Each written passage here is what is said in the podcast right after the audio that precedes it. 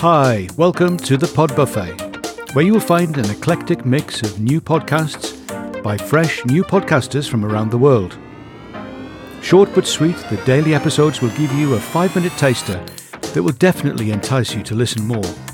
Just follow the links in the show notes. You are sure to find something to love right here at the Pod Buffet.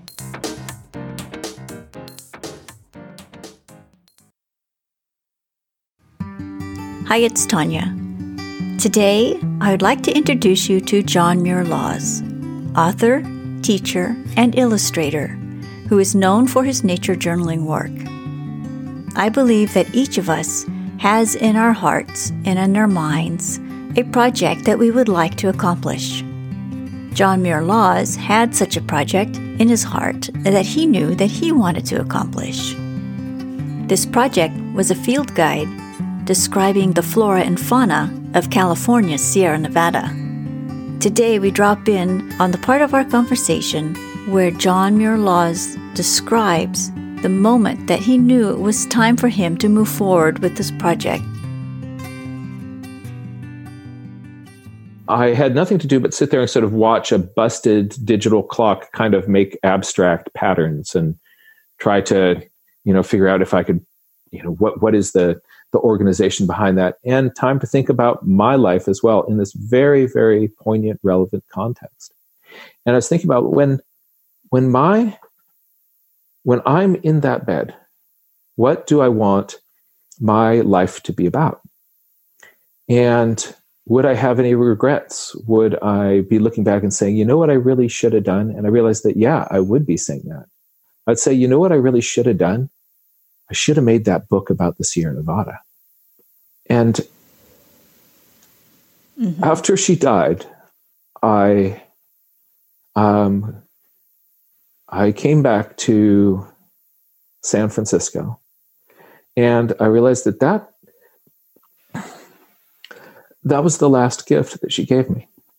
And I applied to the Science Illustration program in uh, it was then at UC Santa Cruz um, studied science illustration with them for nine months, quit my job, and headed out to the mountains with a backpack filled with you know dehydrated beans and lentils and granola bars and big pad of paper some drawing supplies found plant number one and sat down next to it.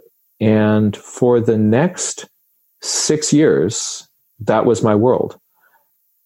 Just hiking from wildflower to wildflower, from uh, mushroom to mushroom, from tree to tree, drawing and painting every living thing that I encountered. And when the snows would push me out of the mountains in the winter, I would drop back down to the California Academy of Sciences. I, I guess I'd originally had this idea that they would say, Oh, that's a wonderful idea, Jack. You know, why don't you do that as our employee? But that wasn't to be. But they let me become an associate there, which meant that I could have access to all of their wonderful scientific collections. So I would look at you know the the the pelts of chipmunks and um, the patterns in dragonfly wings of species that were in the Sierra Nevada, and use those to continue working on my drawings while I was while I was uh, at first burning through my savings.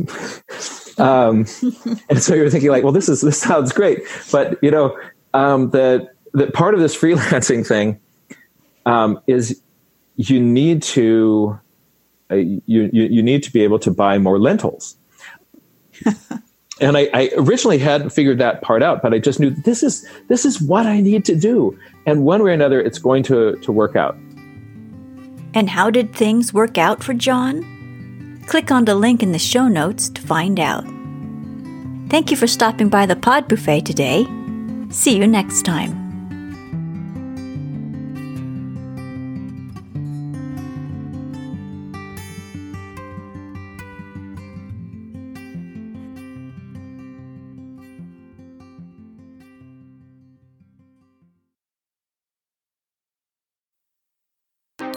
Thanks so much for listening.